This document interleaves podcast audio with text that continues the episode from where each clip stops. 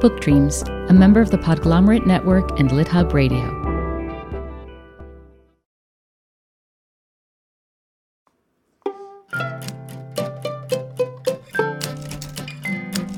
Hello, and welcome to Book Dreams, the podcast for everyone who loves books and has ever wondered about them. I'm Julie Sternberg, author of a number of children's books, including Like Pickle Juice on a Cookie and its sequels, and the Top Secret Diary of Celie Valentine series. And I'm Eve Yohalem. I'm also a children's book author. My books include The Truth According to Blue and Cast Off The Strange Adventures of Petra de Winter and Bram Broen. In each episode of this podcast, we consider a book related question. In this episode, we consider what can we possibly read to take our minds off the election? so, um, just so everyone knows, today is October 31st, and we're just a little bit distracted. just a little.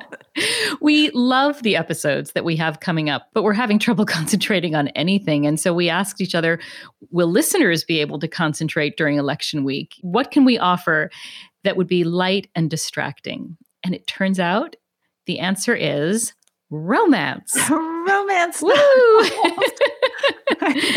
I'm so glad that we made this decision. I took the decision as a command that I must spend every minute from the time that we made it until I don't know when, right? Because I don't know when we'll know the election results. Right. But I have to spend every second reading romance. We had already read The Ties That Tether by Jane Igharo, whom we interviewed for this episode. She's so charming, and we'll tell you more about her in a second. But I immediately went and read a book called Him by Sarina Bowen. She's hit the USA Today bestseller list 16 times with her romances. She publishes them herself. It was such a compulsive read. Yeah. That's the beauty of romance novels. like I just couldn't put it down. I will say for those of you who are now going to go and look it up, it does have very, very, very graphic sex scenes in it. Wait, so, you say you wait, you say that like, you know, just so you know. I think you need to reverse it. Like, just so you know, this is part of why it's so compelling. Nonstop graphic sex. right. Choose your adventure, whether you, whether you take that as a, as a warning or a, a bonus. Um, as my grandmother used to say, my grandmother used to read like Danielle Steel, and I would say, How's it going? How do you like the book? And she would say, too much sexy in it. Some people might feel there's too much sexy in these, and some right. people might want more. Yeah. okay.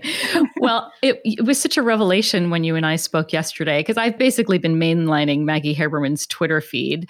And you said to me, Oh, thank God for romance novels. They've been taking my mind off it. And I thought, Oh, could it be? So, yesterday, let's just say that Courtney Milan's Brothers Sinister series is the only thing standing between me and madness right now. Start with the Duchess War. oh, I know. Yes, I know. I already have. I finished him and turned promptly to the Duchess War, which is excellent, I must say. And I will tell you that, you know, yesterday at the start of the day, Paul said, What you reading? And I said, A romance novel, meaning him. And at the end of the day, he said, Still reading that romance novel? And I said, Yes, even though it was in fact romance novel number two. oh gosh. Well, I said to Nick, I, I, I, was just straight up about it. I said, This is pretty much all I'm going to be doing in every spare moment of time that I have between yeah. now and whenever. Yeah. and they are compulsively readable. They're focused on love and who's not interested in love, and you have a guaranteed happy ending. They're perfect for right now. They are uniquely transporting. So, yeah, give it a try if you haven't already. Just so folks know, those are the two basic elements, according to the Romance Writers of America, that comprise every romance novel. You have to have a central love story and you have to have an emotionally satisfying and optimistic ending. It's guaranteed. And let's be clear romance novels are big business. Readers of romance novels are voracious. 46% of them read at least one book per week. And compare that to the typical American who reads five books per year. And so, what that translates to, according to Romance Writers of America, is $1.08 billion a year in sales. And just so you understand what that means, it's about a third larger than the inspirational book industry and about the size of the mystery novel genre and the science fiction fantasy genre markets combined. Wow the writers of these novels are regularly on the top of the major bestseller lists and they have a large dedicated audience of readers in fact the core audience of romance readers is 29 million people. Eve, we have got to switch genres that we write. totally. I foresee new careers for both of us. And those are just the core readers, you know, almost 10% of the American population. Obviously, when you add in people who occasionally read romance or new romance readers, the number is much bigger. Amazing. Okay, so who is the romance reader? 82% of readers now are women, although I read that men are becoming an increasing percentage of the population. So that's interesting. And the average age of the romance reader is 35 to 39 years old, which I found surprising. I I have this image of little, you know, little old women reading romance and saying, you know, too much sexy as they turn more and more pages of it. You know? Exactly. Well, I'm starting to feel young and hip, right? I know. I love that. And then, in terms of the um, ethnicity or racial composition of the readership, 73% of readers are white, 12% are Black, 7% Latino or Hispanic, and 4% Asian or Asian American. Like so much of publishing, there's been a big focus on diversity in the romance industry in recent years. Younger romance readers, in particular, are more diverse in terms of what they're reading. They're reading a lot of queer romance and romance featuring characters of color and written by authors of color. So some trends are moving in the right direction there. Yes. Okay, let's talk about Jane. Jane Igharo was born in Nigeria and immigrated to Canada at the age of 12. She has a journalism degree from the University of Toronto and works as a communications specialist in Ontario. She writes about strong, audacious, beautifully flawed Nigerian women, much like the ones in her life. And her debut novel, Ties That Tether, was recently released by the Berkley imprint of Penguin Random House. We loved getting to talk to Jane. We started by speaking with her about her mother, who always knew that one of her children would become a writer someday. Here's what she said uh, My mother is incredible, like everyone's mother. she is a Nigerian woman who's incredibly strong and uh, she's just so smart. And she used to, like Azere's mother in the book, who sold food stuff in the marketplace while she was in Nigeria. My mother used to sell like food stuff. She used to sell clothes in the marketplace when she was in Nigeria. But when she came to Canada, she didn't just leave that behind. She still wanted to sell fashions and clothing and like jewelry. So she did that. And she is an immigrant who's just incredibly successful in what she did and it's very inspiring. So that's my mom. Nice. So, like Azere, you immigrated to Canada from Nigeria when you were 12. Are there other similarities between you? Yes, there's a lot of similarities. I wrote myself into this book as well, and I didn't realize it until I was editing. so, like, myself and Azere, we love obsessed with romantic movies and we love clothes and shoes. And we're very close to our family. And, you know, we're both Nigerian. it's funny how things end up in your book that you don't consciously put into them, but are, that are so clear after the fact. Yeah. So you didn't start out writing romance. The first novel you wrote was literary fiction, and then you wrote a paranormal romance. What drew you to writing contemporary realistic romance, and why do you think this was the genre that worked best for you? First of all, you guys really did your research. we tried. You really Does did. that feel stalkery? I hope it doesn't. we just no, Google a little bit, I promise. I'm flattered. You guys really came with the research. Thank you for taking an interest in me. Of, of course, of course. Well, those two books were just like for learning, I think. I didn't really go into writing thinking of a specific genre to writing. I just wrote whatever story came to mind. I don't think I ever thought of writing a romance. I read the genre, but the story just kind of came and I couldn't do anything about that. Was this one of those wonderful flashes of writerly inspiration where you, like the story just popped into your head fully formed or can you tell us a little bit more about the genesis? Yeah, it definitely, I think it was always a story that was brewing inside me, just like gathering and growing.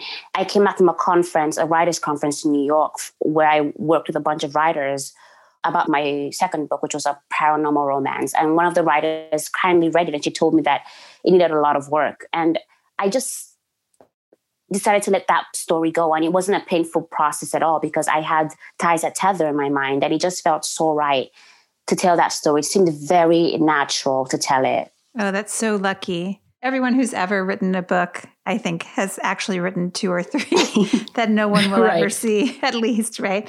Um, so, readers of romance novels tend to be just voracious readers of the genre. What do you think it is about the genre that makes readers so committed to it? And do you have any thoughts about what qualities the best romances share? Well, I think readers love a romance story because, like Azere said in the book, in my opinion, sometimes a love story is the only one worth reading because it gives you hope and it makes you feel happy and especially in these times, you're so comforting. You know that there's going to be a happily ever after at the end of it. And that's nice to have that in mind. Yeah. When you say that, I feel like that's all I want to be reading for the foreseeable future. I don't know why I've been reading anything other than romance for the last. I know. Well, I was going to say six months, but maybe three and a half years is a better, is a better way of putting it.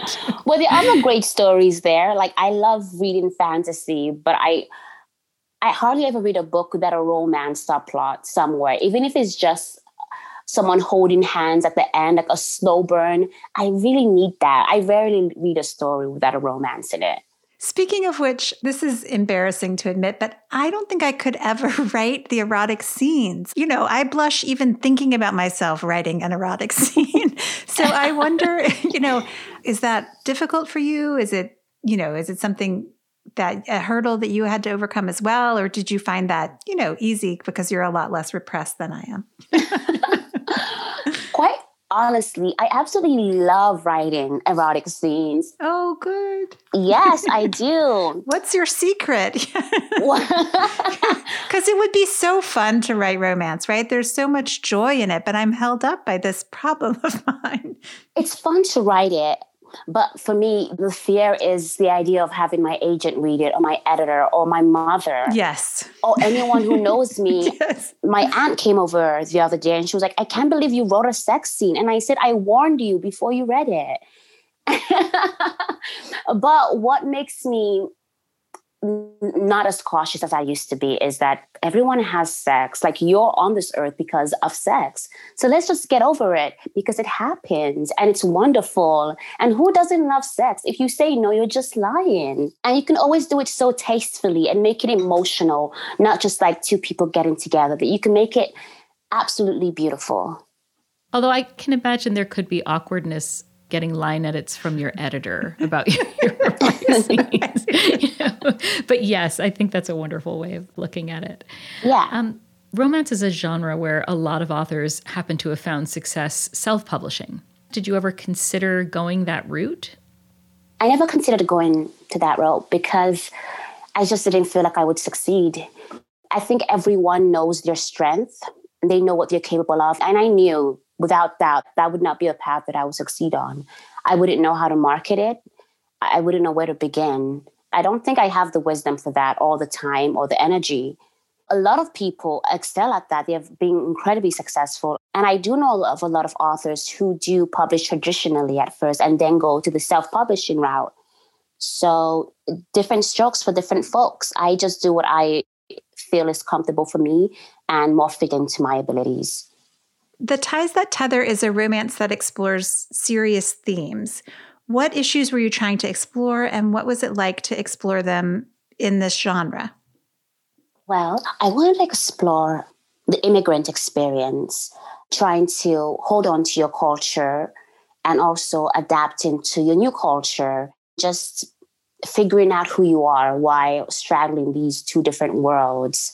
That was my main focus. And also how older generations of immigrants they struggle with this um, this holding on to your culture, especially with your children. So I wanted to also portray that in the story. I obviously have a very different background from Jane's and from Azere's in the book, but I can relate to her parents having very strong views about the cultural background of the person she's allowed to marry. My parents and grandparents were adamant, adamant that my siblings and I all had to marry someone Jewish, and they were clear that they would disown us if we didn't. I knew this in preschool. There's a famous story in my family about a day when I was in a carpool ride home from preschool. And apparently, the little boy in the back seat asked me if I would marry him. I think we were about four. And I said, I sorry, I can't marry you. You're not Jewish. Oh my God. Otherwise, we were set. In every other, there's your soulmate, Right, except for this one thing. This You were, one oh thing. my God. We changed the course of fate. Yeah. Well, so how did you feel about marrying someone Jewish? I mean, once you were past the age of four. I would say that until I was probably in my 20s, I didn't really put a lot of thought into it, probably because the thought of getting married seemed quite unreal. And then as it became more of an actual possibility, I think I just told myself that um, marriage in general is really hard. And marrying someone of the same background, someone who shares the same faith as I do, would at least take away one possible source of friction. But I think, you know, probably at that point, I mean, I was so, you know, I, it was so a part of my identity, Mhm. identity that um, that kind of thinking was probably just a way of making myself feel like I was making the decision on my own. How about you? Was this a big part of of your growing up as well? Not in the same way, no. Like you, I'm Jewish and I grew up in a mostly Christian town. So most of my friends and my boyfriends were not Jewish. It wasn't as important to my family as it was to yours. And I went to Hebrew school during the week and I went to CCD during the week because if I wanted to hang out with my friends and they were going to CCD, that's, you know, What that's what I would do. I don't Oh, CCD It's is. catechism class because all my Oh. friends were oh. Catholic. So we, I, I w- I did a lot of CCD and I would go to mass because, you know, if you're on a sleepover and, you know, Sunday morning, you get up and you go to mass. So, so I had a lot of religious education, just not all of it was my own education. We were a minimally observant family and it wasn't terribly important to me. At the same time, my town in New Jersey, where I grew up, was very anti Semitic, something I experienced personally. And so I also from a young age and understood that no matter how I define myself, others will define me. So I can say, oh, I'm a non observant Jew, but I'm still a Jew. And Mhm. for all that that means, you know, that it's really critical to understand what it means to be Jewish. And I really value my cultural heritage. It's part of both my inherited and my chosen identity. So it's complicated. Yeah, it is. You know, I'm pretty sure we could talk about this all day, but probably we should get back to the interview. Yeah, And maybe. books, our favorite topic. We asked Jane what role books played in her childhood. Here's what she said. When I was in Nigeria, I didn't read very much, to be quite honest. I remember one book called Binti Goes to School, and I had absolutely no interest in English at all. I struggled with reading when I was younger because we moved a few times to different countries. Reading was so not my thing until it happened suddenly. The thing just kind of was like an infectious bug that just took a hold of me. Do you mind sharing where you moved and why? Um, well, for personal reasons, I can't share the why, but my family um, moved from Nigeria to Germany, then to London, and I moved back to Nigeria when I was less than 10 again. And I stayed there for a few more years before I came to Canada. So when that reading bug finally bit you, how old were you and what were the books you loved to read once you discovered your love of reading? So I was in Canada at the time. Maybe I was like 14, 13. hmm And um, I loved Sweet Valley High. So the romance really does go all the way back. yeah and i used to sneak romance books with the covers and then i used to like take a plain piece of paper and stick it to the cover so my mother wouldn't see the naked man and woman i would scribble something on it like science and so, so she subtle. bought it. I'm sure you totally fooled her, right? I really did. She thought I was such a, a serious student. That's the advantage of being a really serious student is that you can break no one will think that you're breaking the rules. There's stuff you can get away with. And so what was it that made you decide to become a writer? I didn't have a choice in the matter. When I was in high school, I wanted to be an actress. I wanted to be the Black Hannah Montana. Mm. Um, ridiculous. I went to this audition during the summer. I got all dressed up and I think I did a good job, but I didn't get it. And I was so depressed that entire summer. But then I got a journal somehow and I wrote a poem called Longing for Spring. And it was so terrible. I still have it somewhere. and then I just started scribbling stuff in the journal about a boy I was crushing on in church. And I just started writing my first novel, and I didn't even know how to write a novel. I just started writing it. I love that feeling, don't you? The very first time you started writing a novel and you had none of the pressures of what's my publisher going to think? What's my Right. agent going to think? How many of these I'm going to sell? You're just writing because you just want to write. Yeah. There's just no baggage from past experience, nothing. It's heavenly. Yeah. Well, we could talk about that more, but I'm going to be honest with you. The Duchess awaits. so I know. I think we need to wrap it up. I agree. I don't know if we've mentioned, but it's a series. yes. Yes. As I well know, since I'm already, I've moved ahead. I'm, Oh, I won't say what number book I'm on. Okay. well, that is it for this episode of the Book Dreams podcast. Thank you so much for listening. Please subscribe if you haven't already. And if you like the podcast and think someone else would too, please, please rate and review us on Apple Podcasts or your favorite podcast player. Be sure to let us know if there's a book related topic you've wondered about, and we'll try looking into it in a future episode. You can reach us for that reason or any other at contact at bookdreamspodcast.com. We're also on Twitter at bookdreamspod and on Instagram at bookdreamspodcast. You can find Jane on Twitter at Victorious Jane and on her website, janeigharo.com. Many thanks to our associate producer, Gianfranco Lentini, and to our theme music composer, Maya Polsky. You can find Eve at eveyohalem.com and me at juliesternberg.com. And check out the podcast website, www.bookdreamspodcast.com. Until next time, happy book dreaming. Happy book dreaming. Come